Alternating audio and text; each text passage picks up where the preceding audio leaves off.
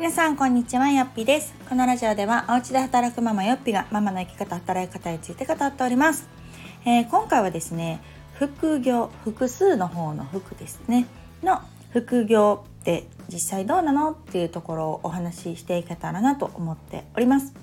えー、皆さんよくねサブの方の副業は耳にするかと思うんですが複数の方の服をされている方、まあ、年々ね増えてきてるなっていう印象ではあるんですけれどもまだまだやっぱり少数派で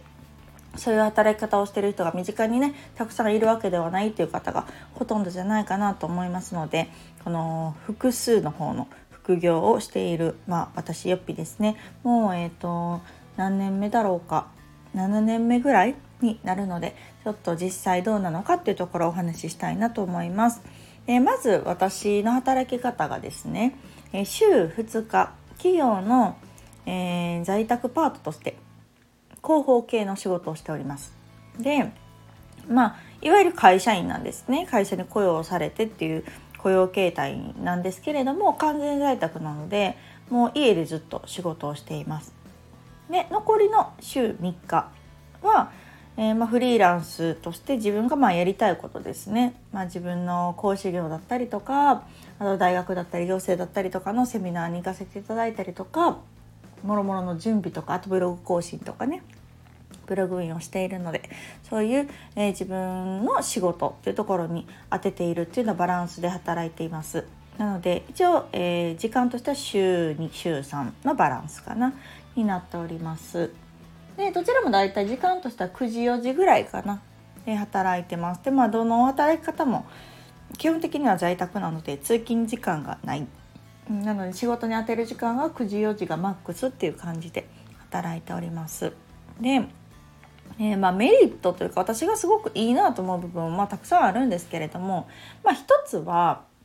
えー、この複数の方の副業だとしても私の場合はその雇用されている働き方とされていた働き方の組み合わせなので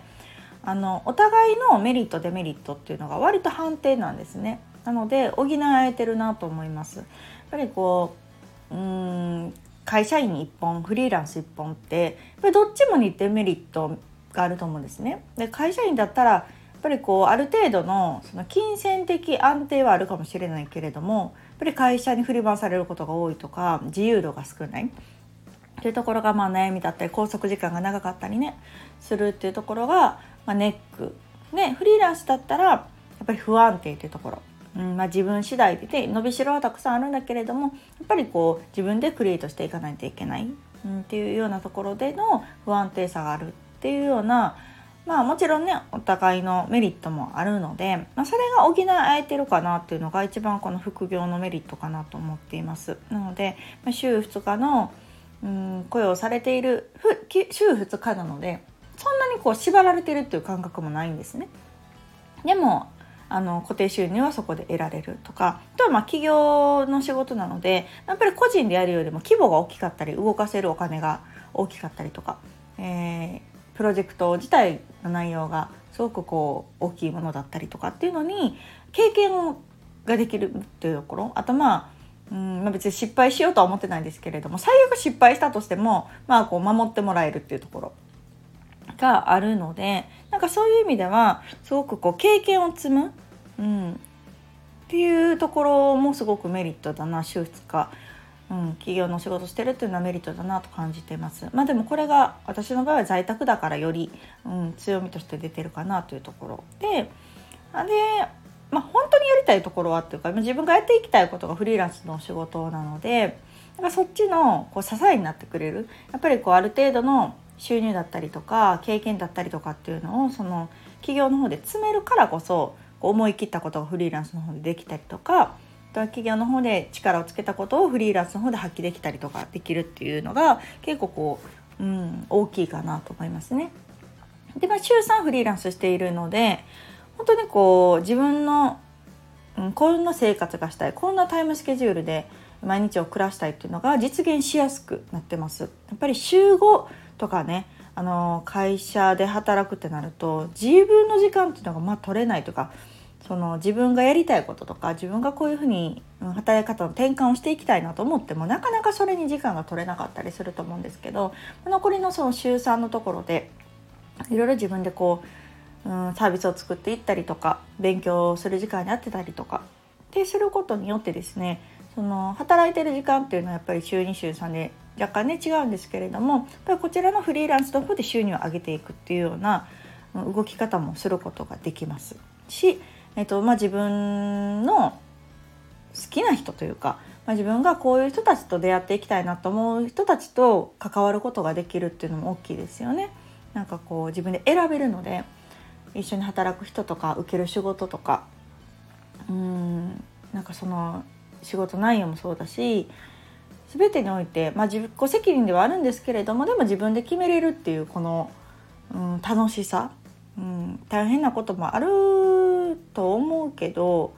でもそれ以上に私はすごく楽しい、うん、し、まあ、これがあるから週2の方の企業の仕事も頑張れるなと思えるような感覚ですね。うん、なのでそういう全く違った働き方、うん、っていうのがお互いを補っているなってのが、まあうんうん、すごくメリットとしては大きいかなと思います。あとはま単純に分散しているのでその依存しないというところですよね。なんか、まあ、もしこれで嫌やったらまあやめてもいいやとかね なんかそう思えるだけで気持ちが楽になるというかなんかもう何が何でもここにしがみつかないとみたいななんかもうここでね嫌な気持ちはあるんだけどやっていかないとと思うとやっぱしんどいじゃないですか。やっぱり人生の中で仕事が占める割合って非常に大きいですからそこがこう無理してたりとか嫌だなと思うことに使ってるってすごくもったいないなと思うし、まあ、自分もね体壊したりとかするとうん元も子もないのでだかそういうところで、まあ、依存次第うんまあ、その度にもちろんスキルをつけていくっていうのは非常に大事なんだけれどもでもこううん、もしこっちがダメでもこれがあるわとかねでそのフリーランスの方でも1本じゃなくてフリーランスの中でいくつか仕事を持っていくってすると収入源がやっぱり分散されるっていうことはそれだけ自分の可能性が広がるっていうことだしもしこれがダメでもこっちを伸ばしていこうとかねそういうことができるっていうのはすごくこう精神的な救いになってるなと思います。と言いながらまあ私はねその企業の仕事もすごく気に入ってもね7年目とかってかなり続いてる方だとは思うんですけれどもうん、でもまあもし、まあ、そういうねやっぱり会社って行ってみないと分かんないじゃないですか。人間関係とかもそうだし。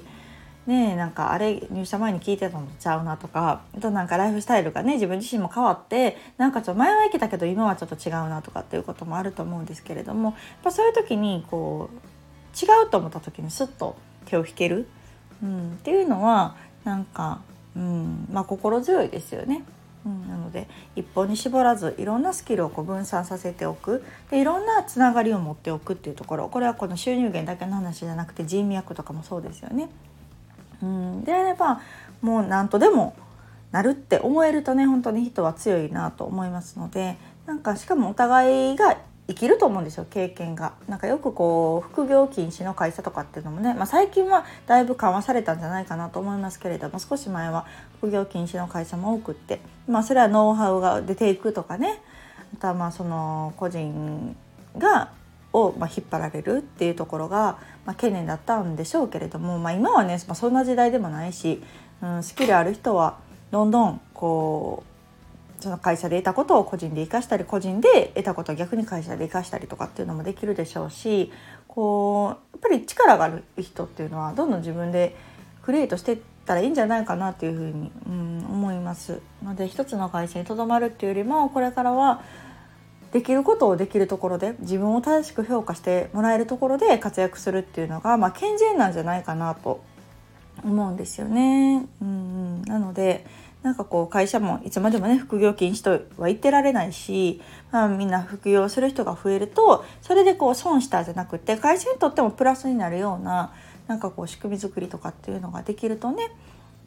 なんかうまく回るんじゃないかなと思うし今の働き方が嫌で苦痛ででもやめたいけどもうストレス抱えてっていう人の救いになるんじゃないかなと、うんうん、思っております。なので個人的にはこの